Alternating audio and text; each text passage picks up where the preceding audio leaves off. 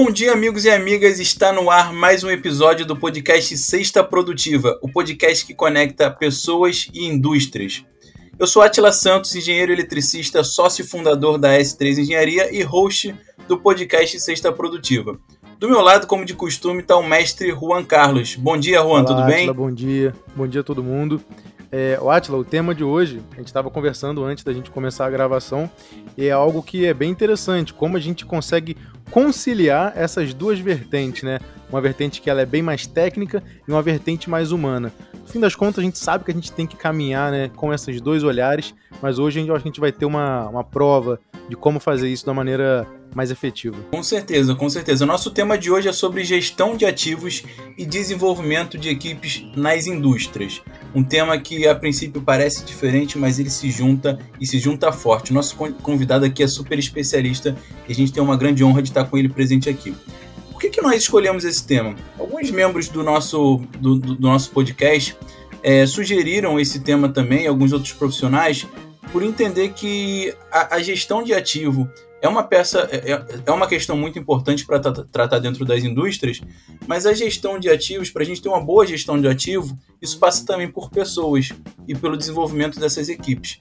Então a gente entende que essas são peças fundamentais para que as indústrias possam alcançar grandes resultados, e para isso a gente trouxe uma figura muito importante para falar sobre o tema. A nossa expectativa é que no final desse episódio você possa entender qual a importância da gestão de ativos em uma indústria, você possa entender quais são os principais gargalos na manutenção que impede essas indústrias de alcançar resultado e como também motivar e desenvolver essas equipes.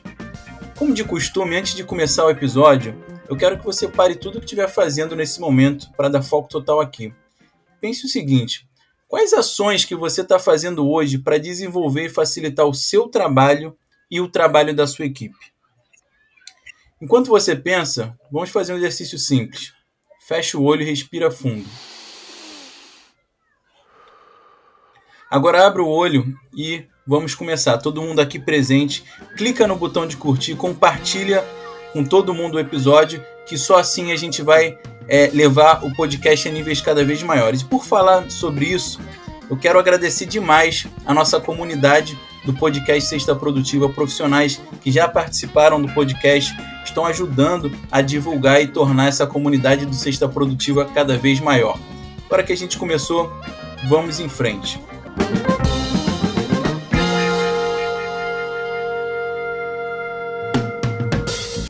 Para responder essas questões e outras perguntas, nós estamos aqui com o Igor Silveira, meu grande amigo Igor Silveira. O Igor, ele é cofundador e sócio do canal Manutenção em Ação, quem aí já conhece o canal Manutenção em Ação, canal bem famoso aí na área de manutenção é, na internet. E ele também é CEO da plataforma Melvin. O Igor ele é técnico em mecânica pela UFJF, ele é engenheiro industrial mecânico pela UFSJ, ele é pós-graduado em gestão industrial pela PUC Minas e tem mestrado em engenharia da energia pelo Centro Federal de Educação Tecnológica de Minas. Bom dia, Igor. Tudo bem, meu amigo? Bom dia, tudo jóia, tudo bem, graças a Deus. E obrigado aí pelo convite, é sempre uma honra estar aqui com vocês. Não é a primeira vez, né, Átila, que a gente se encontra aí. Sem e para mim é uma honra estar aqui mais uma vez, é, podendo participar e, e, trocar experiência, né? Não é a primeira e nem vai ser a última, com certeza. Que assim seja. Sem dúvida. É legal assim a sinergia que a gente tem e assim para começar eu acho que muito muito do público que está nos ouvindo também segue o canal manutenção em, ação e eu quero que assim você possa começar por isso né? Conta para a gente um pouquinho o que é o canal manutenção em ação e fala um pouquinho do, dos números e do alcance aí do canal por favor. É, a manutenção em ação a gente iniciou o projeto em 2018 é, eu e meu sócio Aymar é um canal na internet, então se você digitar manutenção em ação é, em qualquer um dos canais, YouTube, Instagram, Facebook, LinkedIn, você vai nos encontrar. Hoje somos uma comunidade aí juntando todas as plataformas de mais de 70 mil pessoas é, da, da área de manutenção, de gestão da manutenção, e dentro dessa plataforma a gente tem vários cursos online, sempre ligados à gestão de manutenção, curso de PCM, de curso de manutenção, de engenharia de manutenção e assim por diante. Muito bom, muito bom, legal. É, eu, eu acompanho muito o canal Manutenção em Ação, um canal super importante para o desenvolvimento da manutenção nas indústrias do Brasil. Juan, o que, que você acha? Conhece o canal Manutenção em Ação, Juan? Não conheço ainda, Atila. Eu acho que agora é a oportunidade tanto minha quanto todo mundo que está ouvindo a gente lá. Nesse momento, dá um stop no podcast. Você vai digitar aí Manutenção em Ação no Google, vai procurar o Igor lá no LinkedIn e já vai começar a aprender antes ainda de ouvir o podcast. Você vai ler um pouquinho, vai entender, vai voltar para cá podcast e a gente vai continuar. Maravilha, maravilha. Igor, para a gente começar de uma forma bem tranquila, para poder alinhar, eu sei que você é um cara super ativo aí nos treinamentos. É, você já me contou vários casos de sucesso nas indústrias e eu fico muito feliz aí para a gente ter essa proximidade, sabendo que você está fazendo um trabalho de extremo impacto aí para a indústria. Para a gente poder balizar todo o público, todos os ouvintes, queria que você explicasse um pouquinho para a gente, na tua visão, o que é a gestão de ativos e qual a importância disso para uma indústria. É, na verdade, gestão de ativos é um termo relativamente novo, né? A gente falava em gestão de manutenção, mas não gestão de ativos. É, qual que seria a, a, a, grande diferença aí, né? Na verdade, a gestão é, da, da, manutenção em si, ela não é, ela não varia tanto se você estiver fazendo a gestão de um equipamento industrial, ou gestão de frota, ou gestão de facilities, ou gestão de construção civil, enfim a gestão, ela é a, a, o cerne, né, a, a base era é a mesma. Então, é, eu, eu, sempre brinco assim que tudo que não tem vida, quem cuida é a gente, é da manutenção. Então, pode ser um prédio, pode ser um carro, pode ser um equipamento industrial, pode ser é, um ar-condicionado, enfim. Então, tudo que. que é, é todos esses é, equipamentos não são mais equipamentos, são ativos, né? Então, por isso a gente chama de gestão de ativos que a gente está cuidando de todos esses ativos, né? Seja uma construção civil ou seja equipamentos industriais aí, né?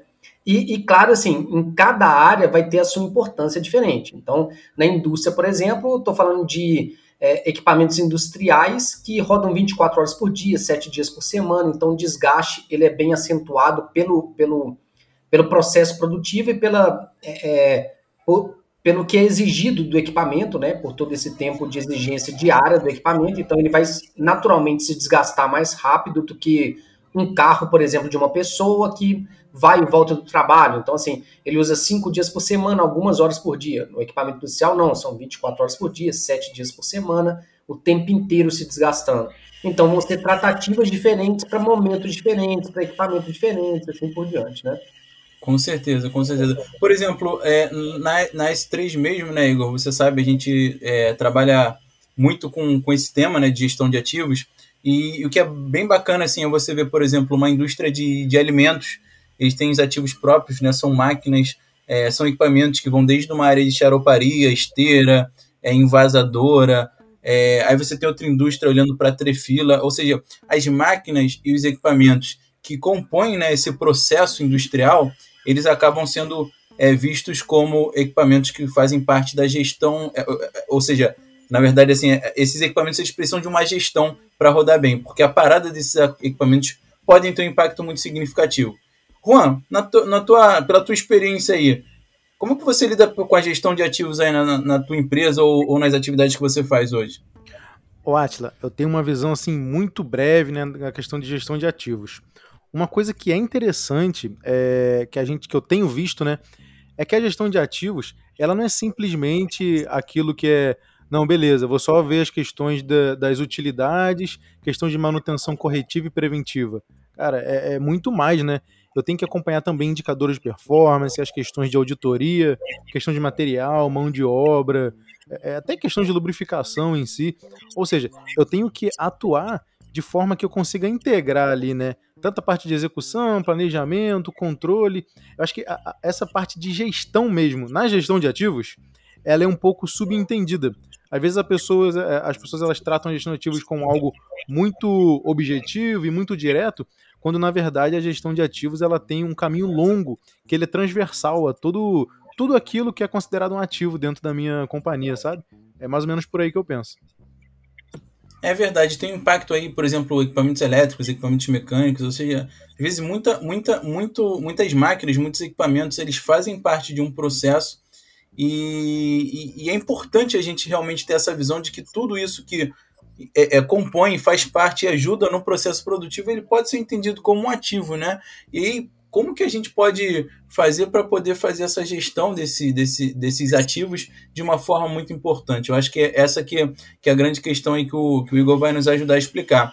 E aí, assim, olhando para esses ativos, Igor, dentro de um processo produtivo, como que você enxerga assim que são os principais gargalos? Assim, no, quando a gente fala de, dos ativos e da manutenção desses ativos, o que, que você enxerga que, que são grandes gargalos hoje nas indústrias? Tem alguns, né? Assim, é, aliás, tem vários, né? A, a manutenção é, é, muito estratégica e ela é muito cheia de desafios, né? É, como, como o Juan falou, assim, não é uma, uma coisa isolada de outra coisa, não é simplesmente preventiva e corretiva, não, não é isso. É uma estratégia bem desenhada, existe, existem metodologias para você implementar bem isso, é, desde lá do inventariado dos ativos, se você faz o inventariado errado, tende a dar errado toda a gestão para frente. E, e, e, essa, é, essa questão, é, ela, ela, ela pode ser um gargalo, inclusive, né? A metodologia implantada de forma errada pode ser um gargalo. Mas, assim, gargalo de forma geral na gestão de ativos, principalmente, eu vejo, é, as interfaces, sabe? Eu acho que, que qualquer interface, ela é gargalo. Então, principalmente, interfaces da manutenção com outros setores é gargalo. Então, a gente sempre tem interface da manutenção com a produção. Né? É, um, é um grande gargalo, né? é um grande atrito que você tem ali.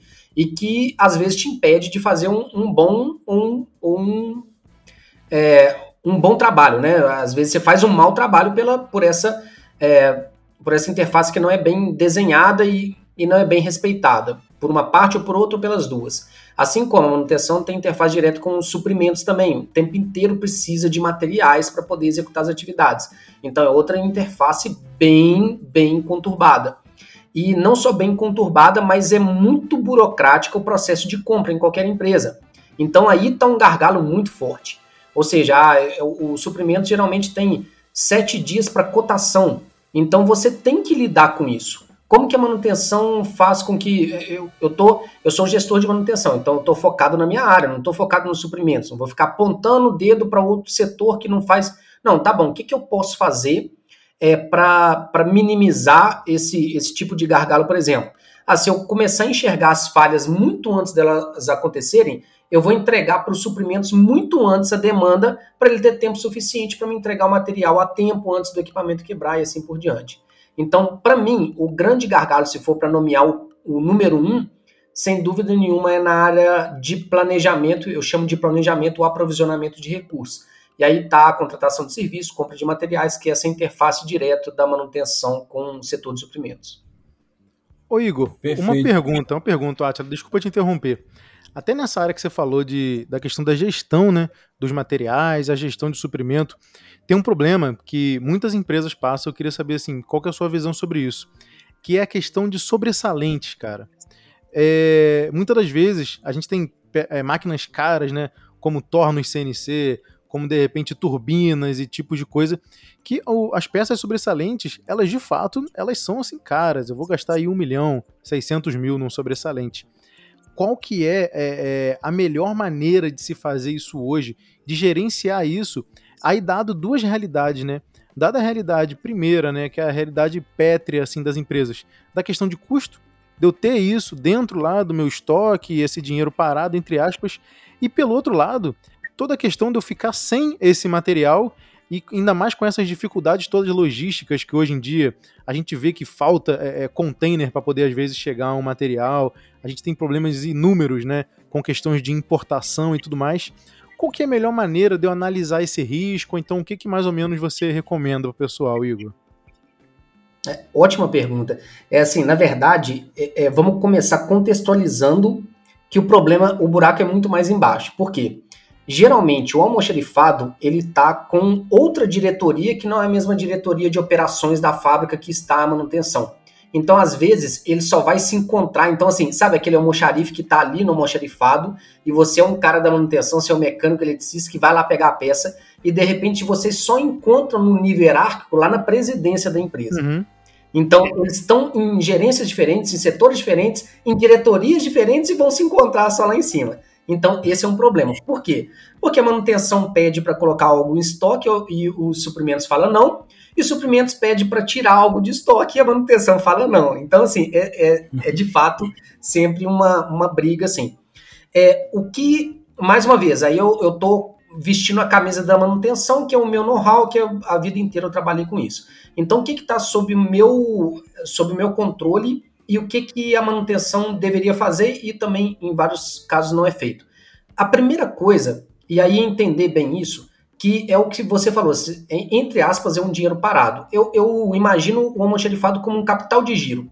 É aquele meio que mal necessário para que você assuma menos riscos, para que você tenha mais. É, é, um capital que, mesmo parado ali, entre aspas, você vai gastar menos do que você é, é, comprar, por exemplo, um parafuso, ah, gastar com deslocamento, tudo. Não, você deixa vários parafusos, porca, roela, por exemplo, é um, um, material que compensa ficar em estoque, não pelo risco que você corre, mas por ser material de muito giro, e enfim. Então tem várias, uhum.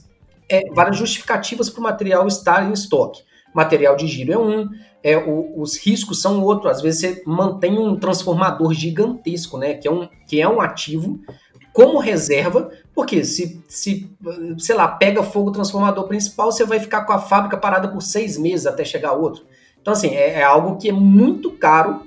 Uma unidade no seu almoxerifado talvez é, representa 20, 30% é, do, do total do seu almoxerifado, mas é, um, é, é algo que você julgou necessário pelo risco que você corre em não ter ele. Uma das principais coisas que eu vejo é o que a gente chama de intercambiabilidade. Isso a gente consegue provar muito pela intercambiabilidade a necessidade ou não de ter em estoque e qual a quantidade de estoque. Então, por exemplo, eu tenho aquele é, básico, né? Motor elétrico, quatro polos, 1,5 CV é, e tem tudo quanto é, é equipamento. Ele lá na árvore de ativos, ele está cadastrado lá nos equipamentos, às vezes bonitinho, beleza. Só que aí você faz a seguinte pergunta: quantos motores desse eu tenho na fábrica? E ninguém sabe responder. Porque entra intercambiabilidade. Eu tenho material de estoque, que é o motor, 1,5 CV 4 polos, e você faz o caminho contrário à árvore de ativos, ou seja, você fala esse componente aqui, em quais ativos que ele está instalado e quantas unidades que eu tenho de cada, em cada ativo. Então eu tenho um no laminador, eu tenho outro no ventilador, eu tenho outro no exaustor, eu tenho outro no. e por aí vai. E aí você contabiliza tudo isso e vê que no final das contas você tem 50 motores desse igual, iguais a esse na fábrica. Opa, então não somente justifica eu ter em estoque, mas justifica também eu ter uma quantidade que é, que é palpável é, é, para essa quantidade que eu tenho instalada. Então a quantidade em estoque. Porque motor elétrico é um, é um exemplo clássico, né? Eu é, não estou falando corretivamente, eu, eu identifiquei uma falha preventivamente pego esse motor que está no equipamento e mando para ele reformar, para rebobinar, alguma coisa do tipo. Pego do almoxerifado e coloco no lugar dele. Então eu tenho essa troca e o, o que está sendo reformado volta para o almoxerifado. Isso acontece com motor, com redutor e por aí vai. É, agora imagina rolamentos então. Quantos do mesmo rolamento você tem na fábrica inteira? Se você tiver esse bem mapeado, você consegue mapear muito melhor o seu estoque ideal, mínimo, máximo, do que se você não tiver esse mapeado. E assim, não, eu, eu já eu, eu, sou muito fissurado assim por números, por, por ter a coisa bem controlada. E eu já é, tentei de várias formas chegar numa equação que seja palpável para estoque. Eu nunca cheguei, sabe? No mundo real, ele, ele te prega peças ali que, né, sempre brinco assim que na prática a teoria é outra, né? Então, assim, sim, eu tentei de várias formas é, conseguir chegar a um, um, a uma equação para dimensionamento e necessidade de estoque e não é bem assim. Então é muito é, você ir sentindo também e, e é, dimensionando à medida que a coisa vai acontecendo, né? O, o seu estoque. Sim. Igor, também uma, uma, uma, questão que é muito importante que você falou dessa equação. Eu, eu, acho que tem muito mais parâmetros que muitas vezes estão fora do controle que, que estão envolvidos. E aí eu quero dar um exemplo bem claro é, eu não sei quando que você está ouvindo esse episódio, nós estamos em novembro de 2021. E nesse momento, por exemplo, há uma questão muito grande, né, por conta de diversos fatores, como é, problemas em fábrica de semicondutores, pandemia, que muitas vezes estão dificultando muito o estoque de material em muitas indústrias. A gente tem passado por isso, né? Eu tenho visto indústrias muito preocupadas e não, a gente não pode mais contar com estoque, por exemplo, de fabricante, porque a gente não sabe, tem, tem fábrica que fala assim, não sei quando o material vai ser fabricado, tá tudo parado. Então, é, visto esse cenário, né, por exemplo, é um parâmetro que isso tem que ser levado em consideração. Se, por exemplo, se você está fazendo a gestão de, de ativos hoje de uma indústria e você começa a entender esse cenário, você tem que, o mais rápido possível, tentar fazer estoque pelo menos do que é mais crítico, porque se alguma coisa parar, você não sabe quando você vai receber. Então, eu concordo totalmente, Igor. Você está coberto de razão. Assim, na minha opinião, é, eu acho que a questão de estoque ela precisa ser vista e precisa ser trabalhada de uma forma muito criteriosa, porque senão pode dar um problema lá na frente. E a culpa é sempre de quem, Igor? Cara da manutenção, né? Então tem que. Acho que assim, uma analogia do que você fez, você, falou perfeito. Uma outra situação que é, é analogicamente a mesma coisa que você está falando são componentes é, importados, por exemplo, que você tem um lead time de entrega gigante, então você não vai contar com ele assim. Não, você tem que ter ele em estoque, não tem muita conversa, sabe? Com certeza, com e certeza. Uma, uma palavra que o Igor falou, Watt, nesse tema, eu acho que é, é, eu acho que é uma coisa que tá, o, tá assim, preenchendo parte do, da nossa conversa, mas que é muito importante, cara. O pessoal da manutenção realmente tem sofrido com isso. E eu mando um abraço pra galera da manutenção lá da empresa que tem, assim, suado a camisa, suado a camisa mesmo, para poder lidar com essas questões. E muito do que o, que o Igor falou, assim, a principal palavra para mim, no meu entendimento, é o seguinte, cara, risco. Ah, a, a, análise de risco. Ah, beleza, então pega o modelinho de análise de risco e joga aqui. Cara, não é tão simples assim, porque o risco, ele vai ter um fator, assim, é, crucial, que é a questão que do cenário. Beleza, vai depender da sua máquina, vai depender do, do como é que tá a tua questão de OPEX, de CAPEX, como é que tá a questão do, do da sua própria demanda para aquele tipo de produção. Cara, são tantas variáveis que, conforme o Igor mesmo falou, é, é, que é um especialista, poxa, tantas vezes ele tentou aí fazer o, o, a fórmula mágica e não, é, né, não, é, não foi possível, né? Ou seja, cada caso a pessoa vai ter que analisar, vai ter que sentar estudar, buscar dados, e aí é onde a, a, a indústria 4.0 vem ajudando a gente, buscar dados de falha, buscar dados de acompanhamento, monitoramento, vem pesado na preditiva, que aí eu acho que ele vai conseguir tomar uma decisão melhor. Eu acho que é por aí. Legal, Até porque também o, o dimensionamento ele está ligado diretamente ao desgaste dos componentes que estão acontecendo. E nem sempre a produção vai atuar de forma de, de maneira uniforme, né? Então, o desgaste também não, não é uniforme, por isso também deixa a gestão de materiais. E você está falando de indústria 4.0, uma coisa que está na, na, gestão já de materiais de algumas empresas é impressora 3D, por exemplo, imprimindo componentes. Então, ela imprime o componente, você não precisa manter ele estoque. Isso é ah, muito top. Disso, Isso é muito bom. É, sensacional, né? Com certeza. E, e, assim, eu, eu, eu, fico legal, eu acho legal, Igor, que você tem um conhecimento muito grande. Eu aprendo toda vez que a gente faz, faz contato, eu aprendo muito com você. Essa questão de gestão de ativos, ela, ela, ela, ela é muito complexa. Por quê? Eu enxergo dessa forma porque existem indústrias que elas são mais orientadas ou menos orientadas à manutenção. A gente tem indústria, como você pode como você sabe muito bem, né, que o core business é fazer uma outra atividade e muitas vezes a manutenção ela fica acaba ficando um pouquinho de lado. E a gente vê em contrapartida né, que é, é, é compro, comprovado que quando uma indústria investe na gestão de manutenção, na gestão dos ativos, você consegue ter um custo menor com a manutenção, porque a manutenção ela vai acontecer. Muitas vezes o custo da manutenção é só visto de um lado negativo, mas de uma forma bem positiva as empresas estão mudando essa forma de pensar.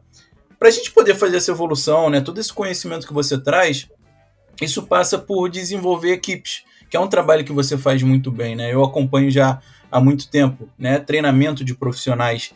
Eu queria entender contigo, nesse contexto de gestão de, equipe, de, equipe, de, de ativos e gestão de manutenção, qual é a maior dificuldade que você encontra no desenvolvimento dessas equipes?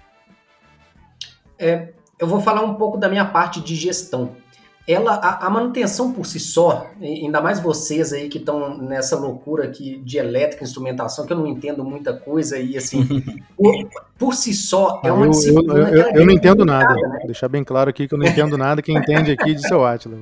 Desculpa aí. Mas assim, é por si só, independente de onde você está atuando, né? Não sei se o Juan é da, da parte mais de mecânica, enfim. Mas hidráulica, pneumática, por si só, é uma disciplina que não é tão simples assim, não é tão fácil. Ela é um pouco complicada. E eu acho que por conta disso, e também por toda, todas as formações técnicas, né? É, Senai, etc., ou um curso técnico, ou a própria engenharia, ela te prepara muito mais para você viver a técnica e não a gestão. Então, o que eu vejo é que é, os profissionais, eles passam a maior parte do tempo se especializando na parte técnica e o elefante branco está passando do lado e ele não vê porque ele não tem a mínima gestão. Sim. A gente chegou agora a, a 2 mil alunos nossos da, dos nossos cursos de gestão. E, e, cara, assim, mais uma vez que eu vejo é que eu tenho profissionais ali, alunos nossos, que são é, caras assim muito, muito especializados na parte técnica, mas que não sabiam nem o básico do básico do básico de gestão. Então a gente tem vários, inúmeros supervisores, por exemplo, aquele supervisor de execução. O cara que cresceu ali, que foi estagiário, ajudante, foi mecânico 1, depois mecânico 2 e subiu para supervisão. Quando ele sobe para supervisão, ele sobe para é, disciplinas que ele já não conhece. Por exemplo, gestão de equipes. Por exemplo, é, indicadores, leitura dos indicadores, análise disso, melhoria contínua. E, e aí ele já com, começa a ficar completamente perdido. Então, assim, eu vejo isso um ponto bastante importante, principalmente ligado à minha disciplina, que é gestão. Agora, uma outra coisa que tem que ser dito, eu acho, Atila, é que é, eu sempre brinco que o, no xadrez, por exemplo, para quem joga xadrez, é, o cavalo nunca vai andar em diagonal e o bispo nunca vai andar em L. Ou seja, existem perfis e perfis. Então, assim, você quer me matar, matar o Igor, é colocar num perfil, numa função que eu tenho que seguir exatamente aquela mesma rotina todos os dias, faça sol, faça chuva. Cara, eu não sou essa pessoa. Então, às vezes você tem o profissional certo no lugar errado. Então, para mim, é antes de eu particularmente, né, todas as contratações que eu fiz na minha vida, eu contratei o perfil e ensinei o cara o que eu precisava para aquele para aquela função. Então, isso não acontece muito nas empresas.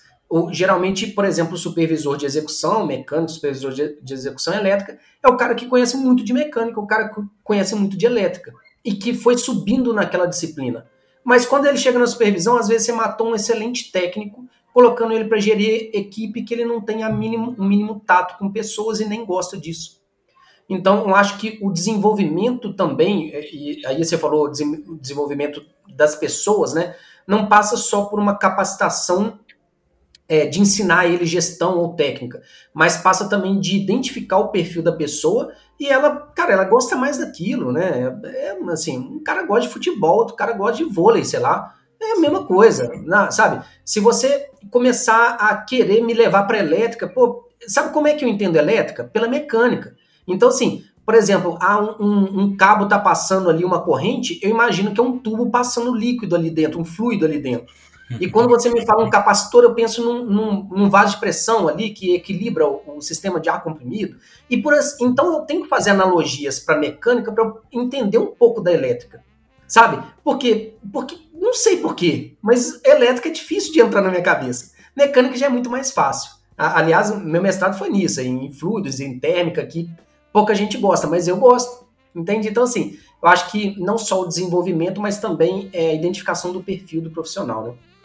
É verdade. E, e, você falou uma coisa que, é, que, eu, que eu considero muito importante, né? Muitas vezes a gente fica forçando a barra para tentar desenvolver um profissional para um determinado perfil e que a gente não consegue fazer isso, né? Então, é, realmente, eu acho que um grande insight que você traz é realmente identificar o comportamento para desenvolver. Eu, eu, eu acho isso muito, muito importante. Eu vejo, assim, que dentro do mercado de manutenção, é, as coisas estão mudando, né, um pouco. A gente está com uma pegada é, de indústria 4.0, de análise baseada em dados, e tá vindo uma galera super boa aí que eu tenho visto, assim, estão entrando profissionais muito bom, bons nas, nas indústrias. Queria entender contigo, Igor, como que você enxerga o profissional da, de manutenção do futuro? Como que, como que esses profissionais eles estão se moldando e como eles vão, vão precisar se moldar para um futuro próximo?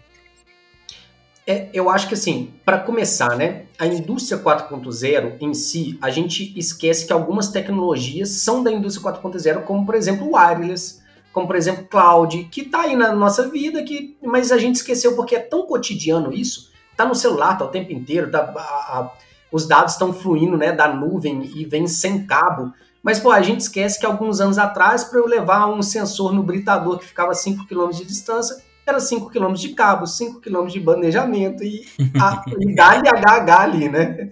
Em cima para a gente poder fazer aquilo acontecer. Então, assim, para mim, é, se a gente for resumir tudo, toda a indústria 4.0, eu resumiria, principalmente na indústria, né? Eu resumiria em real time. A gente tem tudo hoje em tempo real. Ah, mas nossa, aquele processamento de dados que eu não consegui, que era um volume gigantesco. Beleza, agora tem Big Data.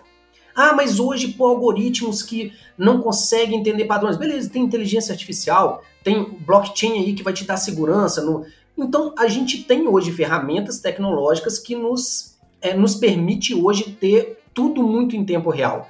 Então, quando a gente fala, por exemplo, de monitoramento, o que é o monitoramento? Online. Então, ah, você está é, multiparâmetros, né? Você está medindo vibração, temperatura, corrente, pressão tal. É, mas tudo isso cruzando os dados para te dar uma informação agora. Porque se não for agora, se for daqui uma semana, já não serve. Já não. Já, você não. E hoje a, a briga né, não é da maior empresa para menor, contra menor, né? É do mais veloz para o mais lento. A gente está vendo cada vez mais, né? Empresas pequenas engolindo gigantes aí. Então, é, o profissional do futuro, na minha opinião, ele tem que seguir a mesma pegada. Vamos lá. Existia tudo isso que a gente está falando alguns anos atrás? Não. Então, o que, que, o que, que a gente vai é, é, é fazer assim para que isso, para que o profissional esteja preparado? Não é necessariamente o que tem mais experiência nesse exato momento. É o cara que consegue absorver mais rápido e colocar em prática mais rápido. Então, para mim, o profissional do futuro é o cara que consegue absorver e colocar em prática mais rápido. Perfeito, Igor. Ô, ô, ô Atila, disse que o Igor estava falando, cara, de que ó, a palavra mágica, ou então a expressão mágica, aquilo que vai definir realmente o que, que é o olhar do futuro, é o real time. É, eu estou muito de acordo, Igor, e eu tenho assim, certeza que isso é uma coisa que já faz parte do presente e o, o futuro está sendo construído em cima disso. Recentemente, a gente teve a oportunidade de desenvolver um projeto magnífico dentro da S3, que é o projeto do Micromeros, que é parte de monitoramento de motores, é, just in time, com parte de análise de dados, informação e tudo mais. Cara, que a gente vê quando a gente apresenta isso para o cliente, eles falam, cara, é, é, é, ele precisava desse tipo de ferramenta justamente para poder tomar as minhas decisões. Porque hoje, ô Igor, uma coisa que a gente percebe assim, a cada dia, a cada cliente, a cada problema, cara, ninguém tá podendo errar muito. Essa é a grande verdade, cara. Ninguém tá podendo errar muito mais. Não tá podendo mais ter aquela gordura, não tá podendo mais ter aquele sobressalente, não tá podendo esperar mais duas semanas para ver qual é a melhor decisão. Cara, é, é, infelizmente, o que você falou é muito verdade. A guerra hoje não é da, da Siemens com o cara que tá nascendo hoje, não. É que a Siemens consiga correr tão rápido quanto o, o a startup que está desenvolvendo os sensores aqui multidimensionais, sabe? É, é, é realmente do mais rápido para o mais lento. E esses projetos que eles são voltados para a indústria 4.0, para a formação de, de, de, capital intelectual, né? Aí eu acho que a gente vai chegar ainda na parte de gestão de ativos intelectuais das empresas, que vão ser os dados. A gente vai chegar nessa, nessa dimensão ainda. É, mas a gente está construindo por aí. E realmente, a, a, no fim, a guerra é do mais veloz para o mais lento. Isso aí foi um, um, um fato, cara. Juan, e assim, você fala um negócio que, que o seguinte, por exemplo, há uma década atrás, quais eram as maiores empresas do mundo? Eram grandes petrolíferas, montadoras, etc. Hoje eu acho que não está nem entre os 10 nenhuma, nenhuma indústria mesmo. Talvez a Tesla, não sei. Mas todas as outras são, são empresas de tecnologia. Então que a gente está falando da Microsoft, Apple, é, a própria Amazon, que tem, tem a logística, mas está muito focada em tecnologia, é, Apple e assim por diante. São as maiores do mundo. É, as empresas de tecnologia, elas têm é, uma, uma característica diferente da indústria. Eu, eu, iria falar vantagem, mas não sei se seria vantagem. Uma característica diferente que é o seguinte: para ele ser mais rápido, ele não tem pro, muito problema em errar porque ele faz teste e validação muito rápido. Uhum. Então, assim, ah, o, uhum. sei lá, o Netflix, ele quer fazer uma, um, ver se dá certo um, um, uma coisa ou não para implementar. Cara, faz um teste em um dia ele valida, porque pela quantidade de usuários tal, ele vê se dá certo ou dá errado, e hoje ele consegue medir tudo, ele compara uma coisa com a outra e ponto. Na indústria não é assim, você não consegue simplesmente mudar um processo produtivo de um dia para o outro em horas e testar um dia e voltar. Cara, às vezes são projetos de engenharia de milhões de reais, etc, etc. Então, quando você fala assim, Juan, né, a gente não pode errar, é justamente por isso. É fazer o teste é, é de forma que você não está alterando nada no, no processo, assim, não está gastando muito, mas ao mesmo tempo você tem um monitoramento tão preciso que te leva a uma exatidão desses que antigamente eram pro, projetos de engenharia gigantes e tudo mais, né? Pô, sensacional, Exatamente Igor. Eu não me canso de, de, de aprender contigo. É, eu, eu, assim, assim, tem vários modos de pensar essa questão da, da gestão de ativos, do desenvolvimento das equipes, e, e, assim, de fato, realmente, se olhar na frente ajuda a gente a entender o que pode fazer de caminho. Eu só vejo que, pra, pra pelo menos para a gente, assim, no mercado de manutenção como um todo, é, tem, temos cada vez mais oportunidades. E também, como o Juan falou, um mercado cada vez mais competitivo. Isso é muito importante. Momento Análise.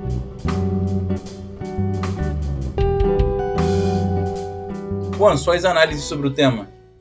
Vamos lá, vamos lá. É, uma coisa que eu anotei aqui, é, quando o Igor falou da questão de gestão, que eu acho que tem uma coisa que a gente aprendeu lá na, na, nas aulas, que a gente, quando estuda um pouquinho de psicologia, é o seguinte: existe o tal do efeito Pigmaleão, que é quanto mais maior a expectativa sobre alguém, maior o resultado. E cara, isso é uma falácia. Porque conforme o Igor mesmo disse, o cavalo ele não vai andar em diagonal e o bispo não vai andar em L. É, cabe muito aí do cara que está lá fazendo a gestão, aí seja agora o gestor de manutenção, seja o gestor de produção, seja quem estiver fazendo a gestão da equipe, tem que ter essa noção. Não adianta, as curvas elas não são lineares, aí fica a dica aí sobre essa parte. É, sobre o que a gente conversou sobre suprimentos, a gente pô, teve uma, uma, uma, conversa muito boa sobre isso. E o que ficou na minha cabeça é o seguinte: é, é necessário você analisar o risco de cada situação. Não vai ter, porque muitas pessoas procuram a, a, a, panaceia, né? Procuram o algoritmo mágico. Pô, me fala qual que é o modelo, me dá a planilha exata. Poxa, me passa aí qual que é o software. Cara, é, não é isso, não é isso. Infelizmente não é isso. Você precisa investir no profissional que está lá e precisa investir no conhecimento do profissional que está na sua companhia, porque ele vai ter o conhecimento tácito ali das máquinas, e você investindo nesse conhecimento, que ele faça uma, um, um realmente um curso, faça um, um aprimoramento, né? É, tanto a parte de gestão quanto técnica, ele vai saber a melhor solução. Na minha visão, tá por aí a solução. E o terceiro ponto que eu anotei aqui, Atila, é muito sobre a parte de integração disso. É uma coisa que a gente falou lá no início do atrito entre as áreas. Porque para fazer gestão de ativos, não adianta ser só um bom manutentor ou ter uma equipe só de manutentor top, não. Cara, você tem que saber muito bem lidar com as janelas que a, a, o planejamento vai dar para você, para você poder trabalhar. Você tem que saber muito bem compartilhar recursos, de repente, de uma, de uma pantográfica que você precisa usar e compartilhar com o pessoal de facilities. Você precisa muito bem saber conversar ali entre uma área e outra. Senão, não adianta. É o tipo de coisa que, assim, ser o camisa 10 não vai, não vai ser suficiente. É isso aí, Atila, que eu anotei por enquanto. Legal, Juan. Compartilho do, do, do teu pensamento também. E assim, da minha parte, eu, eu não vou falar que falta coisa para que tem pouca coisa para falar não, que tem bastante. Geralmente eu falo: "Não, Juan, você já falou tudo". Nesse caso não, é, tem sempre, muita coisa. Sempre, sempre bota esse, essa historinha aí. Não, Juan já falou tudo, então aqui eu só vou fazer não sei o quê, e tal, tal, tal. Exatamente, mas hoje tem muita coisa porque realmente esse tema ele é bem abrangente, né? A gente está tentando condensar muito. Primeiro ponto que eu quero levar em consideração é o seguinte: é, o Igor me ensinou hoje, por exemplo, que quando a gente fala da manutenção e das áreas específicas da empresa, a gente tem que entender muito bem como funcionam as regras de negócio dessa empresa, né? Em relação, por exemplo, às interfaces com outros setores, é, até que ponto a gente pode ir. A gente tem que entender a regra do jogo ali para poder jogar bem. Então, nós temos empresas mais abertas para a gestão de manutenção, tem empresas que são mais fechadas. É importante para a gente fazer uma boa gestão, para a gente desenvolver equipe, entender o contexto da empresa, entender a cultura da empresa para poder se adequar. Né? Como, como o Igor ensinou aí, para a gente um dos grandes gargalos é essa questão de interface entre os setores, e para isso nada melhor do que é, um olhar é, de comportamental sobre, sobre a coisa, né? olhar comportamental sobre os setores, sobre as pessoas que estão envolvidas em cada um dos setores. Eu também coloquei aqui uma coisa que eu não me canso de falar nos episódios, é que o desenvolvimento das equipes né, e dos processos e a gestão de ativo precisa passar, como tudo hoje, para é, uma questão de orientação a dados. Tudo que a gente vai fazer, ela precisa estar orientado a dados, senão a gente fica muito enviesado, né? Os nossos vieses acabam sendo levados mais em, em, em comparação, é, ou seja, como eu, eu, eu falo muito aqui no, nos episódios, nós não podemos levar só o feeling em consideração só o feeling para tomar decisão. A gente tem que realmente procurar entender baseado em dados. E hoje, com a indústria 4.0, como o Igor falou, nós temos cada vez mais dados. E para concluir, é, é muito importante que a gente entenda sobre padronização. Como, como nós falamos agora no final, é, muitas questões relacionadas à indústria nós tendemos a padronizar. Poxa, olha, essa fábrica ela tem 10 unidades em todo o Brasil, a gente precisa padronizar os processos, a gente precisa padronizar as máquinas, a gente padronizar é muito importante. Só que muitas coisas, nós como engenheiros, como técnicos, queremos classificar e padronizar tudo. Só que muitas coisas elas precisam do seu tempo e muitas coisas a gente precisa entender que não não tem como padronizar. Pelo contexto, pelo cenário, pelo ambiente, pela equipe, às vezes nós temos filiais diferentes, pessoas diferentes que, infelizmente, ou felizmente, não sei, é, vão ser diferentes e para isso a gente tem que saber lidar. E quando nós falamos. E, e, e, é, em relação à padronização, a coisa que nós precisamos ter em mente é que muitas vezes a gente, de forma tradicional, quer pensar em como padroniza, como resolve as coisas, como resolvem os problemas dentro das indústrias e, e relacionado à gestão de ativo.